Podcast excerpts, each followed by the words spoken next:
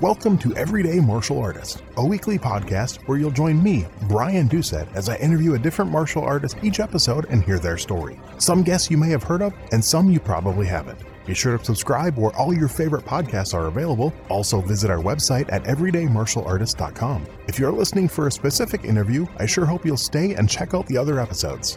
A very special thank you to Topher Williams for our custom theme music. And now, the newest episode of Everyday Martial Artist. Everyday Martial Artist is brought to you by KOOnline.com for all your martial arts needs sparring and safety gear, rank belts, uniforms, weapons, patches, and more. Wholesale supplies made by martial artists for martial artists. Visit us today at ko-online.com.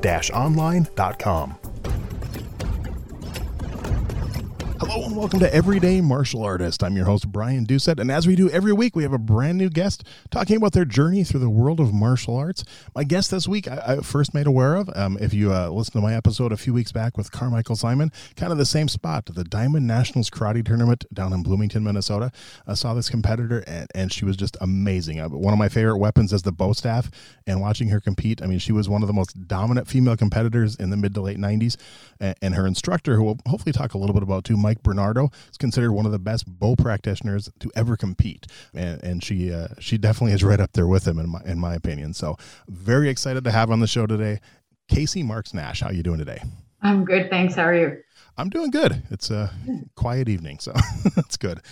I have three kids, so it's a quiet evening. That's a good thing. Oh. So, well, kind of like with all my guests, we what we like to do is go back to the beginning. What I'd like to know is where did that first spark come? That first interest in martial arts kind of what, what led to that? You know uh, what age if you remember and was it something was it you or was it your parents? Just t- talk a little bit about that. Um, it's actually funny I, my brother is what got me into martial arts in the first place. Oh. um, we lived in a small town just outside of myrtle beach and my brother had wanted to take martial arts for a while because it was around the time where like ninja turtles were coming out and it was just something that he he really wanted to be involved with but there were no schools in our general area. So my dad got transferred to asheville north carolina and kind of as a trade-off for moving that was one of the deals my parents made was when we get there we'll find a school. So i don't even think we had boxes unpacked and he was already on them about okay when can we go? So we found a local uh, a local school there close to us and we went in and they had you know like most schools do they have their trial try a class whatever the package is. Mm-hmm. and i ended up trying it with him and i remember telling my mom and dad afterwards that i didn't really care what he wanted to do i wanted to do it. Nice. um, yeah so we both ended up joining that school. Okay. Um, and i don't know going back a bit the the head instructor of that organization was actually a gentleman named roger jones Oh. And he actually ran a NASKA tournament in North Carolina. So we had only, I don't even think we had, um, I want to say we were still white belts because we didn't compete at the event, but we went to his tournament as a spectator. And as a spectator, actually walked out with a trophy because there happened to be a division with nobody in it. And we were just in the right place at the right time. So we got a gift. Very cool. But that evening, Mike Bernardo competed. And I remember watching him in the final show. And again, like this is, we've never been to anything like this before. Right. And I told, I just told my mom, I said, I, I want to be able to do that. Like what he just did, I want to be able to do. And she said, okay. So that kind of got the ball rolling for us as kind of, I guess, to set goals, which I think a lot of a lot of kids at different ages forget how important that is. Um, but that moment for me really helped set some really clear goals of what I wanted to do. And then I was lucky to have parents that could help me facilitate that. And my brother competed as well. And it just became, well, it's, it became what it what it turned out to be today 30 some years later nice so that very first class then what, what was it about that class what made you say i want to do this i think even to this day the the big draw for me to martial arts is it almost feels like a whole bunch of puzzles there's the physical aspect, there's the application aspect, there's the the repetition of it to find the perfection. But at the same time, I love the fact that I don't have to rely on someone else to find in myself my own application or my own interpretation of what we're doing. And I I, I had played like I played softball and, and you know random things, but I guess it was just the the speed of it, the energy in the room, um, and then the fact that I could I could move at my own pace in a in a classroom setting, but still feel very much like an individual in control of the experience. Okay. Yeah, if that make I don't know if that makes sense. But, that makes perfect sense. Um, I've I've actually had the conversation with a lot of people as as I've gotten older, and you know, you you have family, you have kids, and everything. I, I've actually tried to find stuff to replace the martial arts. it's not easy. Um, no, it's not. And and everything I've tried, I'm like, well, like I I asked for and got a bike one year, and I'm like, well, this is boring because I my my brain is in so many different places, and there's I can't do anything with my arms, and I'm like, like I'm stuck.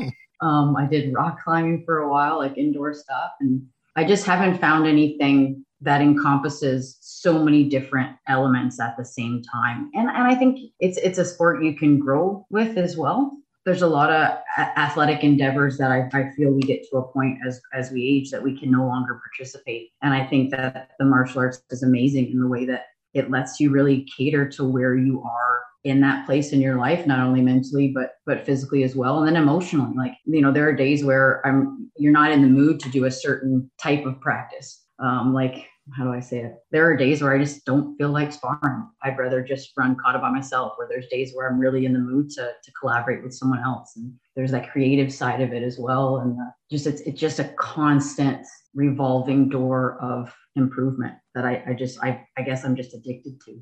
Okay. Do you remember what was that first style you took? So it was a blend of karate and aikido. Oh. Um, yeah, which was really interesting because it gave us um, a unique base um, but then working with Bernardo, he's more uh, traditional. They're Shorin-ryu, so that that was a totally different look. But I think the the self defense aspect of doing the the Aikido side of it really helped translate into some of the performance aspect of application. Okay. And do you remember uh, how long did you stay at that first school? And at that school, did you get into competition at the time? Uh, yes. So okay. we competed under them um, that would have been 1990. I'm going to date myself uh, when we started, and then I was with them until 95. Okay. Um, 95, we branched off and we actually opened our own school um, with one of the original instructors from that that franchise. Then ran it on our own, and then after I graduated high school, it just became too much to kind of run mm-hmm. myself. I mean, I'm, it's a lot to put on to take on at that age. Right. So uh, then that's shortly thereafter I ended up in Canada. So then what was it that is that the whole reason you went to Canada was to train with Mike? Um, I had been training. So NASKA used to have some amazing Friday night seminars yep. because there weren't as many divisions Friday night. It was pretty much just, um, I remember it just being team fighting. And then they would set up their their guest instructors would come in and do seminars. So that first year that we competed would have been 91 that we actually tried to follow kind of the NASKA tour and get our feet wet. And I, any seminar that that man offered, I was at. I think I think there were points where he got tired of seeing my face. like, but I didn't care. Like it could be the same material, you know, term after term, and I didn't matter. It didn't matter to me. I wanted to hear it. Um, and then it actually uh, created a relationship to where we got invited to come up to his school. So I came up for summer camps, um, which is where I met a lot of amazing people like um, Claire Koza, uh, Dwayne Blair, if anybody knows that name. Dwayne's awesome.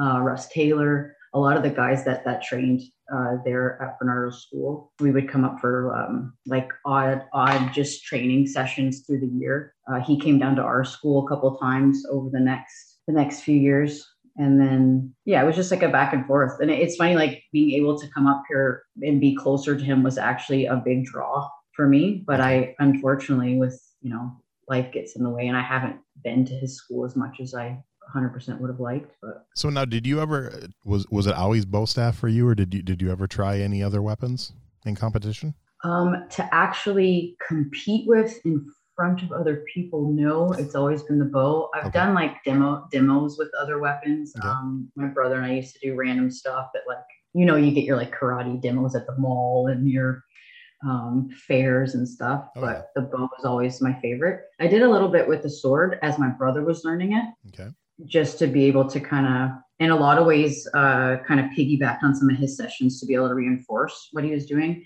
and then i think you luck out a lot being exposed to other individuals and other competitors when you're on the team with them. Like I've done nunchuck stuff with with Matt Emig, which was absolutely amazing.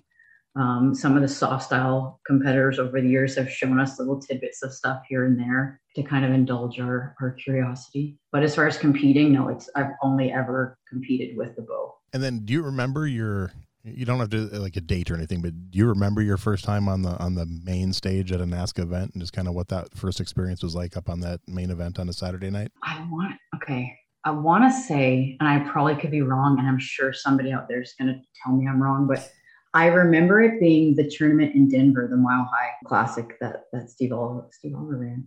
That would have been oh, I want to say it was 93, 93 or 94, somewhere in there, because I remember finally winning the division. I mean, it was 93, and it was the first time. Now, now it's kind of like uncharted waters, right? You don't really know what to do. You don't know mm-hmm. what's expected of you. Like, what time do you have to be back? And I remember, I don't know if you know the name uh, Dave Cumber, but he was oh, competing yeah. at the time. Yeah, in the men's division, which that was actually the division I watched the most was Mike's division, obviously, and some of the guys in there, John Marshall's in that group. There, there's a lot of really good bo practitioners in there. But competing and and being around as often as we were, of course, your parents, you know, make friends with a lot of these athletes so they don't think that you're like stalking them because you're always the ring. But I remember him like I can't I can't remember exactly what it was, like what time he told me, but he gave me some like ridiculous time frame when I was expected to be back for the finals. And my silly self totally believed it. Mom, we got to be back here for this time. And then and she's like, no, there's no way.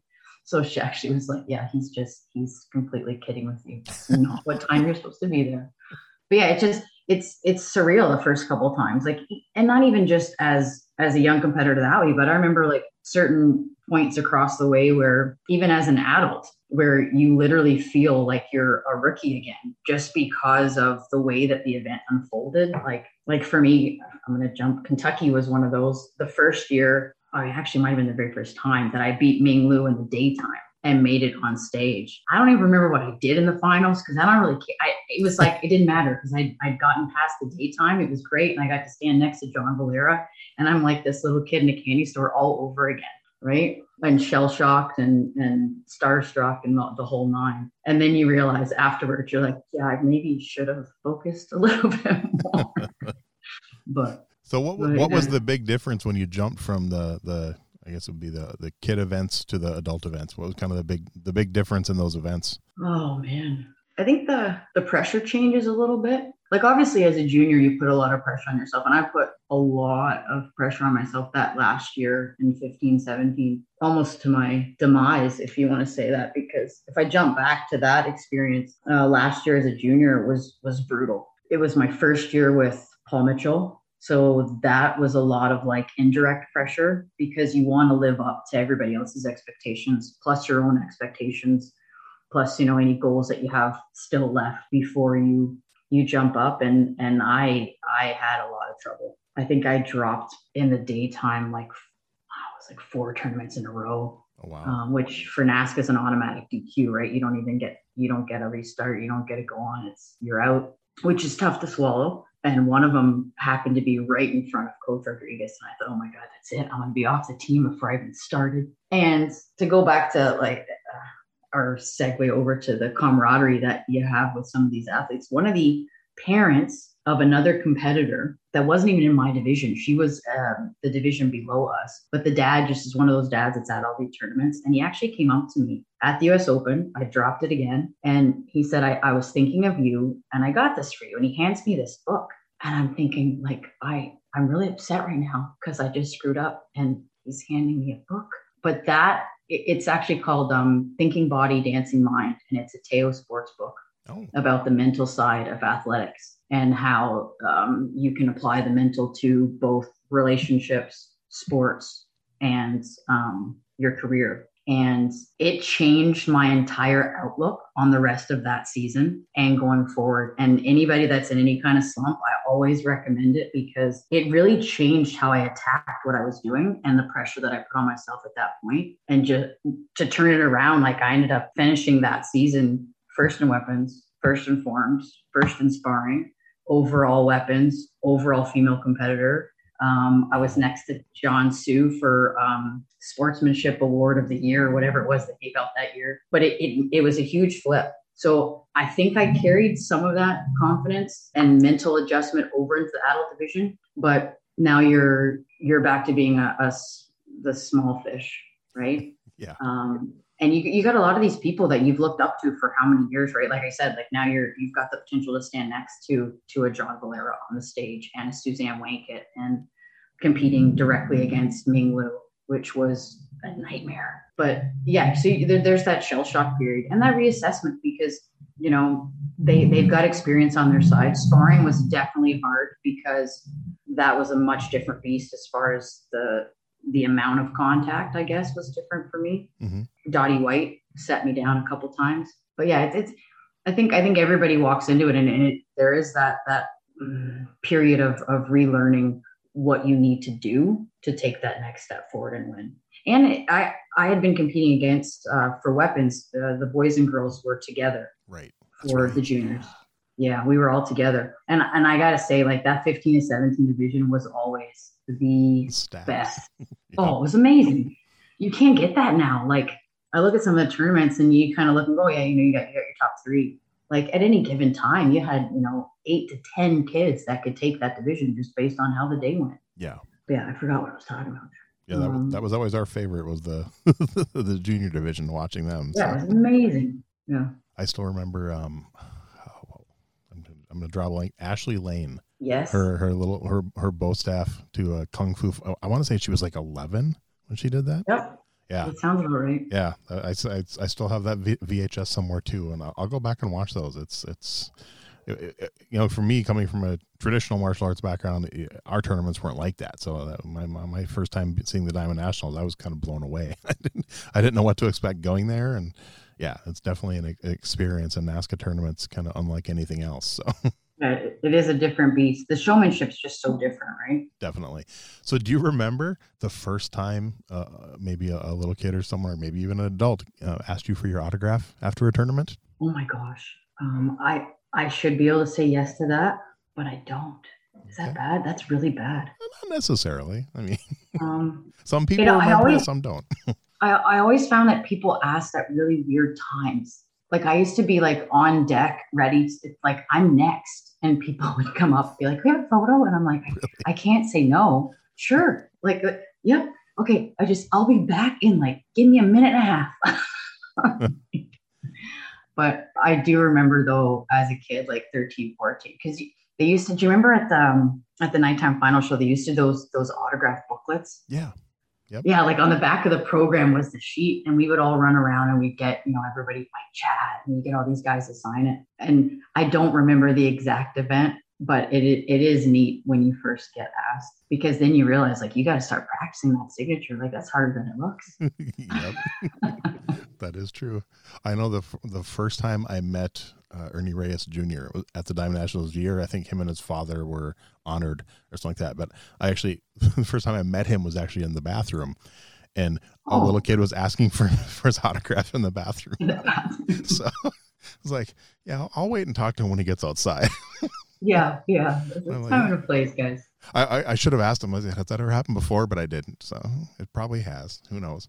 I want to back up a little bit. You had mentioned you kind of helped run a school when you were in high school. So what what drew you to teaching? What made you want to teach martial arts, especially at that age? Um, well, I started helping out at the school we were, like our, our original school, when I was um, like between 12 and 13 years old.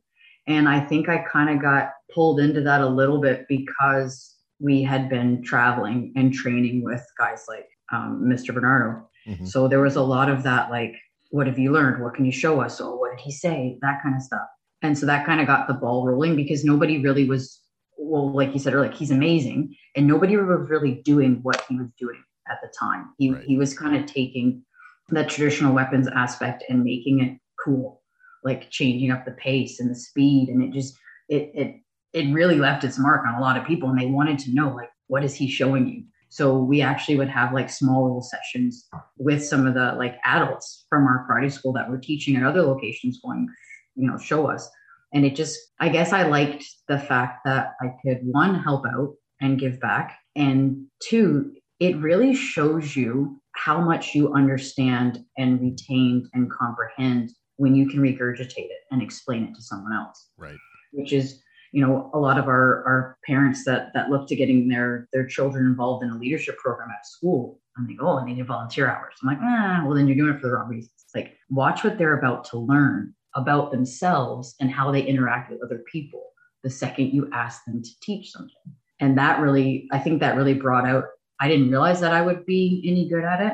And then I think you get that feedback from people that that tell you that they appreciate what you did or, or it really made a difference. And then you start seeing people get it. And even today, like I, I had a session uh, with a couple of kids and and when they have those, we call them light bulb moments, mm-hmm. where all of a sudden you can literally see it in their eyes that they just figured out what you've been telling them and light bulb goes on. It's like that's it makes it worth it, right? Right. But yeah, I don't I I know I, I kind of got not to say shoved into it, but put in that role to pass on what I was learning from him because I was one of the only ones traveling to work with him. And then when the opportunity came to open a location under our head instructor, my parents were right there going, Yeah, we'll do it. We got somebody to be the head instructor. She's going to help as an assistant instructor. My brother taught, my, my mom taught at the school. Wow. Um, yeah. So my, my mom was in charge of all the kinder classes. Thank God. um, yeah. Not something you wanted me teaching at, you know, 13, 14 years old. See, um, like my, my daughter, when she was that age, she loved teaching the little kids. That was her favorite part was the little kids. I'm like, oh, you go yeah. ahead. I don't want to. I don't. No. I didn't mind it, but I preferred a little older or adults. yeah, exactly. I I didn't understand them, right? Like I'd never really interacted with kids that little, and and they definitely learn in different ways. And I think you have to be aware. You know, regardless of the age, you have to be aware of how your athlete learns. Right. And how can you, as an instructor, facilitate bringing out their strengths, and how can you get through to them? And it, it, it takes a unique person to deal with, you know, 20 little three year olds that is true. It's definitely not for everybody. So no, hundred percent. So how do you think your teaching styles changed over the years? Wow, I think I think the relationship has changed. Uh, when we when I first started teaching, it was obviously a lot of reps, and and just my martial arts experience along the way has changed with what it takes to get an athlete where you want them to be. And I think we copy and emulate who we learn from. And as, as I'm sure you can attest to, the the teaching of martial arts has evolved a lot in the last 30 years. There are things that that we could do 30 years ago that you cannot do today. That is true. Um, right? Like you, it's kind of frowned upon some of the stuff that we were put through as kids. Oh yeah. Um, so so that's changed, and you have to find different ways to try to get that same result. Like how do you how do you teach toughness when when you can't be as physical as maybe we were mm-hmm. back then, right? So I think I think finding other ways around that, uh, I, have had to adapt. Um, I think we we grow. Obviously, I, I, know more now than I knew then, uh, which gives me more avenues to get through to different types of learners and different types of um, obstacles that you face with with different kids, based on age, based on ability level, um, based on injuries. I have a I have a much different respect for adults and how their bodies react to certain drills now that I'm kind of in the same boat. Yep. But I think I think yeah, I think not necessarily I want to say I was a mean instructor, but there there is that kind of stereotype where it's very, very hard. And I'm a little bit more relaxed with the kids now than I guess I, I was then. So you were you were never like a John Kreese, probably maybe not quite that bad. no, no, no, no. I know my my instructor always uh, when I interviewed him on my show year, uh, last year, he actually said his quote was he said if I if I taught like I did in the 90s, I'd have almost no students, and if I taught like my instructor did in the early 80s, I'd probably be in jail. So, exactly. Yeah. A hundred percent. I heard so many stories of his instructor, like if, if a kid didn't bow properly or something like that, just smacking him upside the head. I'm like, wow. yes. And yeah, you'd be in jail for that right now. yeah. Well, I remember my first adult class that we got invited to, and I was only, I want to say I was 12, but we had been doing a lot of stuff, and, and it was a smaller school, so we got invited to come. And that did not go over well with the adults in the class. So, any of the contact drills, it was very much like, we really hope you don't come back. Wow. So, if, yeah, So I remember standing in front of because as a female, they even then they tried to if they could pair you up with another female just out of courtesy. Mm-hmm. But I remember it is one of the drills where you stand there, horse stand position, hands on your head, and and they throw uh, their straight punch from the horse stance to the body. Mm-hmm. And it's just a conditioning drill, right? So they've got to make sure they're hitting with the power part of the hand, and, and you got to understand and absorb what that feels like, and just getting hammered. and you, yeah, you, that's I, I will admit I have tried similar drills, and they're not as well received. Yeah. yeah. Well, a, a, variation we've done that with with kids classes. So we'll actually put the the padded chest protectors on them, and we'll yes. put we'll put two of them on, and we'll put a balloon in between the chest protector and them, and the goal is to try to pop your partner's balloon.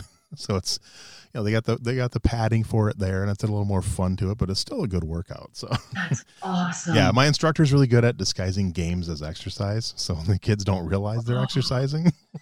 That's amazing. Okay, I'm going to steal it. oh, feel free, feel free. Yeah, yeah. That that one and Roundhouse Baseball are probably the the two favorite games. Uh, actually, that Roundhouse Baseball and Penguin Soccer.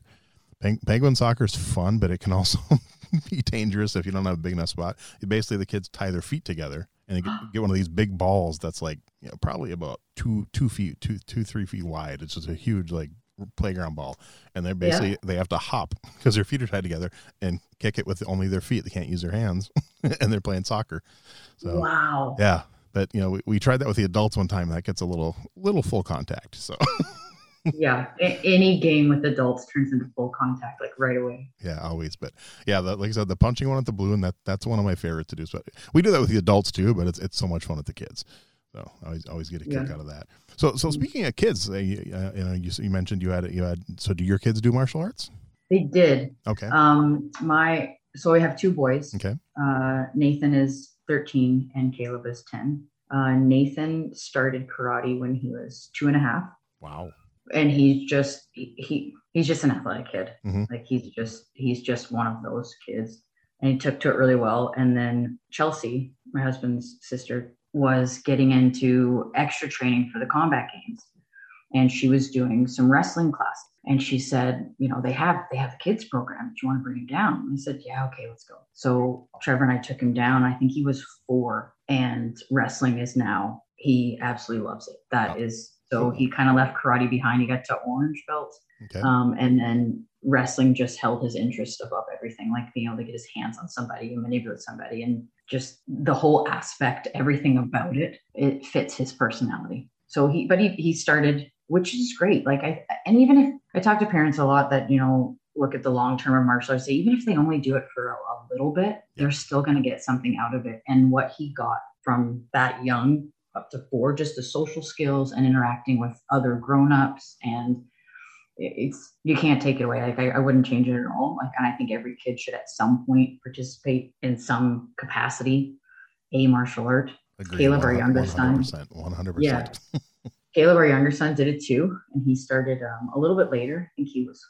five when he started. Did a couple tournaments with sparring, like you know, just kind of more like a recreational way fighting.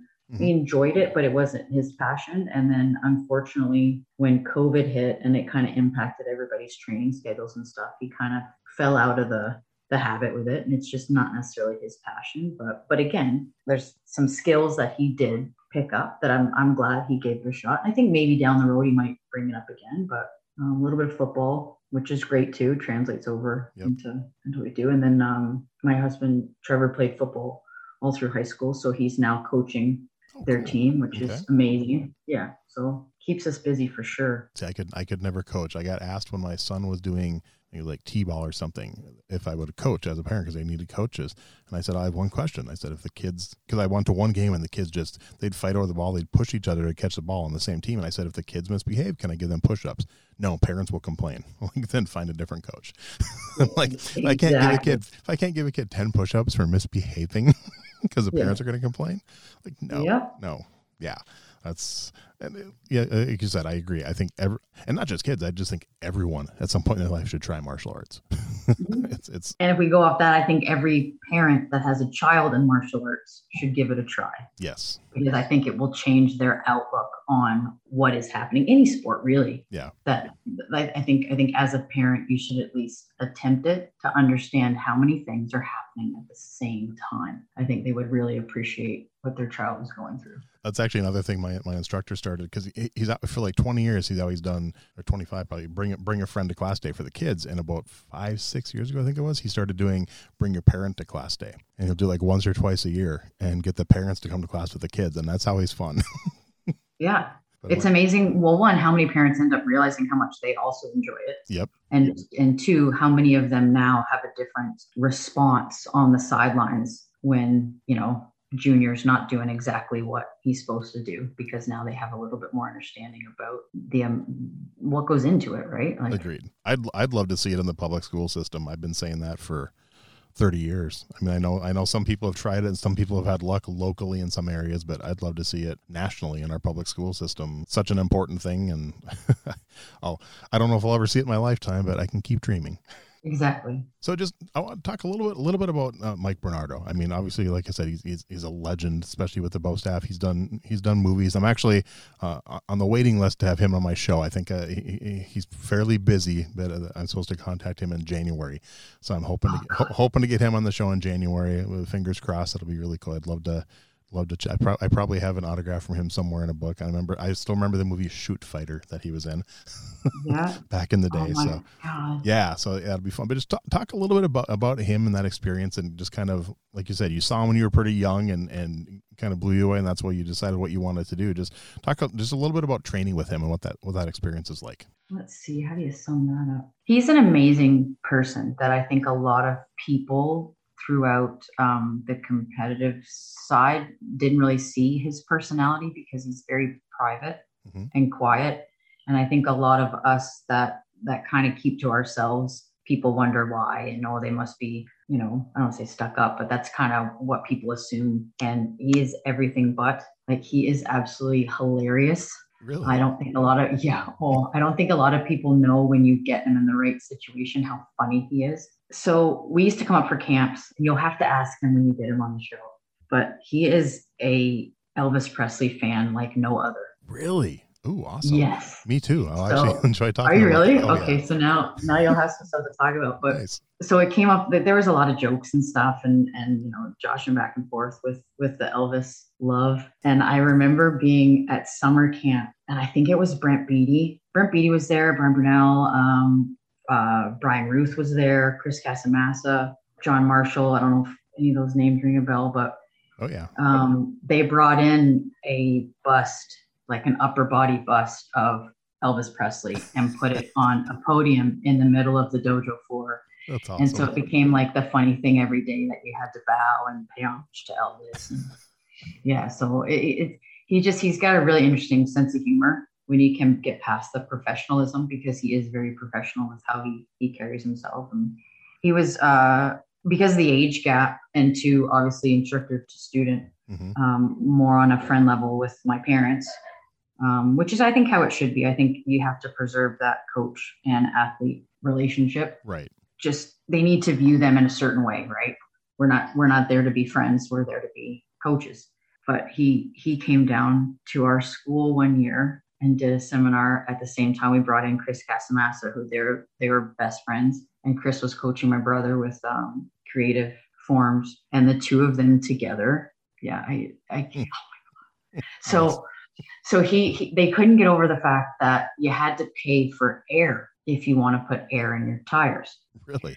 yeah. So that was, he's like, what do you mean? You got to pay for air? We're like, yeah. Like, mm, so Chris is from California. So he's, we had stopped to get, to get air in the tires of the van. I don't even know why. Why Well, obviously because he needed it, but so that was the thing. He was going to go out and he put the couple quarters or whatever in the machine and he's going to put air in the tires. And Chris starts laughing and he's like, just watch this, watch this. Okay. So we're nice and quiet in the car because, you know, obviously they're adults. You're trying to be respectful. And he yells out the window. He's like, all right, Mike, we're good just go ahead and turn it off. I'm like, what do you mean turn it off? It's like, you got to turn it off. Like, Mike, you got, so now Chris is like, the volume's getting higher he's more urgent. He's, you have, so now Mike Bernardo is running around the, the air pump, trying to find the cutoff valve, having no clue that it's on a timer. It automatically, you, you only put two quarters in, it's going to turn off. Freaking out That's that awesome. this thing is going to explode because we have to pay for air in America. That's awesome. Um, yeah. And the two of them together just a riot. But there's a lot of times like training where, where you're slightly obviously intimidated. Mm-hmm because whatever he said goes right like i was never one of those kids that that talked back or argued but definitely would afterwards kind of try to take what they give me and and put my own spin on it which i think is another thing i love about being able to do uh, sport martial arts is the cre- creative side of it right and he definitely kind of encouraged me to do that but tried to keep me true to the application and the fact that even though we're kind of pushing the boundaries on what we can do, it still needs to have the essence of where you started. So I definitely appreciate that as a lesson because I think that it's something that is is timeless and unfortunately is a little bit forgotten with today's competitors. Right. So I definitely appreciate that with him. But yeah, I I, I will say that if I go back to him as a coach, he's definitely funnier than, than people realize. That's awesome. Yeah. Now you uh, you said you started in a, in a, blend of karate and aikido, and then did you actually train in some shorin-ryu with Mike, or was it strictly just weapons? And is there any other styles you've trained in over the years? Um, so when we were coming up to do camps and stuff with him, I had asked if I could start to learn a lot of the katas because the katas that we did uh, in our style didn't really translate over to competing very well. Mm-hmm. Same as like, uh, and I absolutely love watching Kempo forms but they don't translate over into sport karate tournaments that are open. They're better for tournaments that have specific stylistic divisions. Right. So I started, I wanted to learn his katas. So he started out throughout our sessions with the bo. He would also show me the, the routines that they needed to do through their curriculum. And it actually um, paid off huge because I, huh, I competed with more of like a blended creative form from 91 until 97. Okay. So yeah, it was like really bad creative, if I could go that way. It, I did all right. I'm not gonna show it, but I actually got injured and wasn't able to do the form that I had planned. And my mom said, "Well, we're here. You, you have to compete. What are you gonna do?" And I said, "Well, I've been doing, you know, the katas with Miss Bernardo. Like I could try to do one of those. Like I think I could, I could do it." She said, "Okay." So I ran Unsu at the, I think it was a Gold Coast Classic in Florida would have been like, what was it? Tournaments didn't start to like February, whatever. Mm-hmm. And that was like the turning point for me. I did traditional from then on. Wow. And it just, because I, I got great feedback from the judges, I did better that tournament injured than I've been doing with anything else. Um, and it just kind of clicked that this is a better lane for me. So then, um, yeah, so he took some time and helped me with with that side of it. Um, I've done some stuff over the years with, like I said before, uh, some you know teammates along the way that have been uh, nice enough to to share different um, aspects of their art, a little bit of taekwondo here and there, just to be able to to compete with it, but also to compare principles. I'm doing some Goju-Ryu stuff right now, which I absolutely love. Very um, cool. Yeah. Okay, nice. And I want to talk a little bit about uh, doing some searches. I found you, have done some instructional DVDs over the years. Just talk a little about how that how that came about and, and what was that like doing? I see oh. three or four or five maybe that I'm seeing on this uh, yeah. uh, black and blue video productions. Yeah, I would have been like 15. Oh, you were that young when you did. Wow. Yes, because I was still on Metro at the time when we did those. Okay. The first one we did was the three of us. It was uh, myself, my brother, and Cody Gilbo. Okay. And yep. that would have been yeah. Cody was awesome. That would have been like I want to I want to say that was maybe nine. That would have been like ninety five. Yeah, they don't. They don't have. They don't have years on them on here, so I didn't know oh, that. But yeah, that's kind of scary. um, it's scary because every now and then I have students that come in and say they saw it, and it yeah, it's just a little bit traumatizing. Well, they're still selling them, so they're still on there. I, mean, I could add yeah. it to the cart and still buy them if I wanted to. I'm not getting any commission. I'll tell you that. Oh wow. No. just, yeah, so we, we had done the one together, which was awesome. We did it at uh, Splendid China there uh, before the U.S. Open. They normally would have you come in a little bit early, and they would rent out a spot because the the backdrops were just beautiful, hot as all get out, but amazing. And then the second grouping we did, because he did actually, they did a lot of athletes at that location, but the second group we did, I, I had the pleasure of recording the same day as Jimmy Pham. Oh, okay. Um, if you ever got, did you ever get to see Jimmy compete at Diamonds? At least once or twice. I recognize the yeah. name, so I'm sure I saw him at least once or twice. Yeah. Yeah. Phenomenal competitor. but killed me that day, I will say, because he's a perfectionist, which you have to be to be as good as he is in martial arts. But he showed up with note cards and flashcards for his script on how he was going to break down his video, where he wanted the clips to start and stop, um, and then in between each take, you know, make sure his hair looked good and all that stuff. Meanwhile, we're literally baking in the Florida sun in July. And by the time um, Wally got to me, he was like, "Okay, okay, so so it's your turn." I'm like, "All right." And I just I remember asking him like, "How much footage do you need?" And he goes, "Uh, about an hour, you know, give or take." I said, "Okay." Whatever happens, just leave the camera on because we're, we're out of here in an hour. Like I'm sunburnt, like I'm done. Wow. Um, and we went, yeah, but it was a lot of fun. Like at the time, at that time too, I'd been, you know, teaching for four years Okay. Um, mostly bo. So I had a lot of, you kind of know what you need to cover. Yeah. And working with, you know, private lessons and all that stuff, you kind of know where you need to be and just break it down and go for it. But it was a lot of fun. That's cool. I will say it was a lot of fun. And again, I, I don't I don't even know if Splendid China's still around to be able to go to the museum there, but um, absolutely amazing the uh, reproductions of all the the models and things that they have. I'll have to look into that and see if it's still around. That's kind of cool. So, what advice would you give to someone who approaches you and they're they're thinking of getting involved in martial arts? They've never done it before, and you you just want to give them some tips on maybe what to look for in an instructor, what to look for in a school, and maybe some things to avoid. Oh wow! Anybody that calls our location, I I always tell them to go to more than one school because I think you need to know what's out there to compare. I think there are a lot of parents that that parents, adults looking for that go to the the first one or the closest one, mm-hmm. and and just go. Oh, it's close to my house. I'll go there. I, I, think you do need to to look into different facilities. Um, I think you can tell a lot about a facility based on how clean it is, where where their priorities are that way. But you have to mesh with the instructing staff. Right. You you you have to have a school that fits your learning style and that you're comfortable in the environment because there are some um, amazing coaches that just don't fit right for the athlete. I think that anybody that's considering getting involved, I would 100% say do it. Just find the right school that that fits again your learning style and, and your comfort level. Generally, you can tell too when you go in and watch a class, like based on the students that are currently in the facility, what what the vibe is like. And I I think that all sports are very much a, a culture you know, each whether it's football or basketball or sorry, you, you have that that I won't say cult mentality, but mm-hmm. there's that group, there's that family group. And and for me, that's definitely something I would look at. Like if the if the members have that connection to that school, then that, that's a good sign. And two, like progress. Like I know um, I, have I've interacted with some instructors in some locations that it's it's very much uh, my way or the highway. Yep. Whether or not you physically can do it will will dictate your advancement in the program. And I think depending on where you are in your life, those are things you have to factor in, right? Um, if I'm 55 years old and have bad knees and a bad hip, is is that going to be something that my instructor will take into account, right?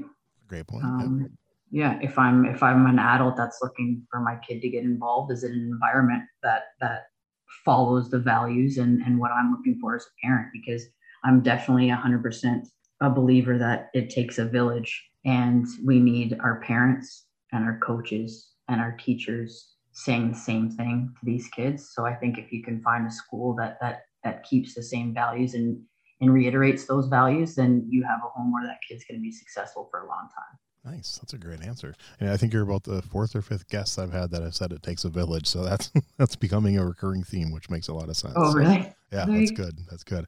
So now coming from primarily a traditional background, obviously you got into the sport karate too, but you, most of your training's been in traditional side. What are your thoughts on on MMA and the UFC? And are you a fan? I am a fan. I I like the strategy behind it. I like the the the crossing of genres and different types of contact sports. I like that uh, it's becoming something where you can watch and it's not, not how to say it. There's a method to the madness. That it's a chess game. There's the, the the announcers can really break down the techniques. You you can the general audience can get an appreciation for what's happening. I enjoy watching it. I like the matchups. I'm I'm not one that really likes all the all the trash talking ahead of time to lead into the fights. I could Yeah. do without all that. The WWE Um, stuff, yeah. Yeah, I, I don't I don't need that, but but I think um I think it's interesting. Like it's definitely a completely different spin-off from the artistic side of what we do performance wise. Right. But So, was there ever a part of you that thought, hmm, maybe I'll give it a try? Ever, ever any inkling of jumping into the Oh, cage? Okay, no. Okay. Um, so nine, 90, I would have been 16 again. Wow, a lot of stuff happened back then. Um, my brother went to see the UFC, the second, I believe this was the second one that they had in Charlotte, okay. where Royce Gracie won. Yep. Like My brother and my, yeah, my brother and my mom were in the audience there, Wow. Charlotte. Okay. And yeah, he was hooked. That's, he was so excited. That's what he wanted to do with jujitsu. So again, supportive parents hmm um, said, okay, how, how do we how do we do this for him? How do we get him in contact with some of these guys? And they found where at the time, because of his reputation, Royce was doing uh, quite a few seminars throughout the U.S. So we signed up for one and went and participated in one of the seminars. He actually taught with his wife, who is an amazing individual, I will add Wow. and and did some of it. So I I definitely like it. I don't think that it's it's my lane. hmm Um, my brother was very much. I think he ruined it for me, to be honest, because it was a come here, let me try this move. And I'm like, oh my god! And you get in these weird pen positions. I'm like, well, what do I do? And he'd be like, it doesn't matter. I'm like, wait a second. Nice. you got me pinned on the floor. My arms twisted. What, what do I do? He's like, it doesn't matter. Let me try the technique again. I'm like, oh my God. So I ended up being the dummy for him quite often. But but yeah, I, I think I think it's amazing. I think it's it's really good for people that are um, tactile Mhm. that can really feed off similar to judo and wrestling, which, which again my, my guy does, where you're really good at reading uh, the body language as it happens. And I'm I'm not skilled in that, and I'm okay to okay to admit it. That's not my niche. I'm very much more like the perfection of repetition. And I think in that in that live match, there's so much more happening that deviates from that repetition that my brain doesn't work so well with it. But he he he went on. He's still doing it. He's working American top team, wow. um, teaching jujitsu. Yeah, he he absolutely loves it. Very cool. I mean, yeah. Okay. So if you, let's see, I probably already know the answer to this one, but if you had to Oh. pick one martial artist to put at the top of your list for someone you just admire, who would it be? Oh my gosh, there's so many. I have to pick one. Wow. You can you can name more than one. I mean, Oh, mo- I most name- most people can't pick just Ah, one, but I usually can ask if they can. I can name dozens. Um, so if I'm gonna go, I, I figured Mike would have been your your easy go to maybe, but he he he would be, but I think I don't know. There have been so many amazing people. Like you go from like, okay, am I looking at, at it from like an athletic perspective, creatively? Like, oh my gosh, there are certain names that instantly pop to mind aside from my mentors, Mhm. um, like uh, like a John Sue. oh yep, um, just as far as the embodiment of what martial arts is meant to be. Um, John is just at the top of that list for me um, because he's one of those guys that's not only like an amazing human being, but an amazing martial artist, and at the same time, really embraces the spiritual side of what martial arts is all about. And just, uh, he's just an amazing. He's awesome. Yeah. I don't know. God, there's so many good people. I'm gonna stick with could be a John. I think. one. Yeah, like I said, that, that one usually usually someone either ha- has a name right there or they can't narrow Yeah. it down because there's a lot of them. So that's okay, no problem. All right, so in all your years of martial arts, is there one philosophy you've learned that kind of stands at the top of your list, one that you keep coming back to and is maybe really important to you? philosophy.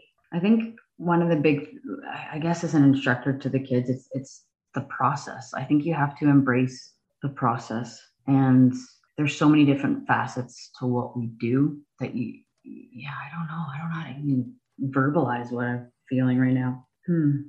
There, there's always more you can do, and I think a lot of people get complacent. And as a coach, I feel that it's my role and my responsibility to the athletes I work with to always figure out what's the next step and how do I make it better. And I have some kids that go, well, you, you just, you correct me a lot. And I go, yeah, because even when you get it, I got to get it one more step, one more step. And I think it's just the concept of always striving to take it one step further. Okay. Um, and I think that that's something that we can apply to everything that we do, not just martial arts, but you know, how can I be a better parent? How can you be a better friend? How can you be a better human to the to your neighbors? Like how can how can you be better at everything that you do instead of the common complacency that we see in a lot of people today where it's like, ah, good enough. I, I really dislike the concept of good enough. And I think that it's it it definitely needs to be more of a pushing to be better every day. I like that. Good answer. All right, these la- these last few kind of fun ones, and some people have answers for each of them. Some maybe just some of them. So it kind of depends. But do you have a favorite martial arts book? I, I would say um, Thinking Body, Dancing Mind. Nice. The TaoSports book for sure. Cool. I figured you'd mention that one after you brought it up yeah. before, so that's a good one. Uh, and, and, this one's a new question I started asking, uh, especially for people kind of uh, our age that kind of grew up in the 80s and 90s. Do you have a favorite martial arts video game? Video game, Street Fighter. Nice. Because I used to beat my brother at it all the time, and great. because we got the the whatever the adapter thing you can get, so we can I can play my own kids now, nice. and I can beat them, and they hate it. That's awesome. Yep. I haven't played Street Fighter in years. I need to actually play it again because it's probably been 20 years since I played it. And you'll probably still be great in it. I hope so. It's I, I was decent. I, I, I don't I probably didn't play it as often as you, but I was decent at it. So all right, final two. Favorite martial arts TV show. TV show. Would you believe I didn't really watch a lot of martial arts TV shows? Really?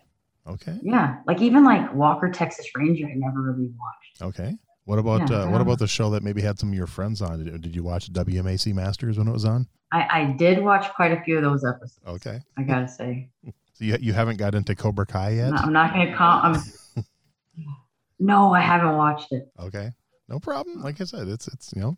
And the last one, do you have a favorite martial arts movie? Movie. Oh, I'm gonna say Best of the Best. No, I just watched that two weeks ago again. I really? Love, I love that movie. Yeah, I, there's so many like quotes in that too. I watch it once a year at least, at least once a year. It's yeah, it, it's, yeah, just classic. Yeah, I mean, it's it's cheesy, but it's so good. no, it is great. Like the training in the snow. Yep. And the cowboy, great. Yeah, Christopher Penn. Yeah. Yes. no. Yeah, definitely, definitely better than the. I mean, the, the sequels were okay, but the first one just stands on its own. It's so good. Cool. Yeah, no, the, the, you got to go with the first one. Nice, awesome. Well, Casey, I just want I want to thank you. I, am I'm so glad we were able to do this, and glad you and and I, I got to give a shout out to my cousin Tony because he's he's the one that suggested that I reach out to you and try to get you on the show, and I'm I'm I'm glad I was able to to track you down, and and you said yes. It's been a lot of fun. I appreciate it.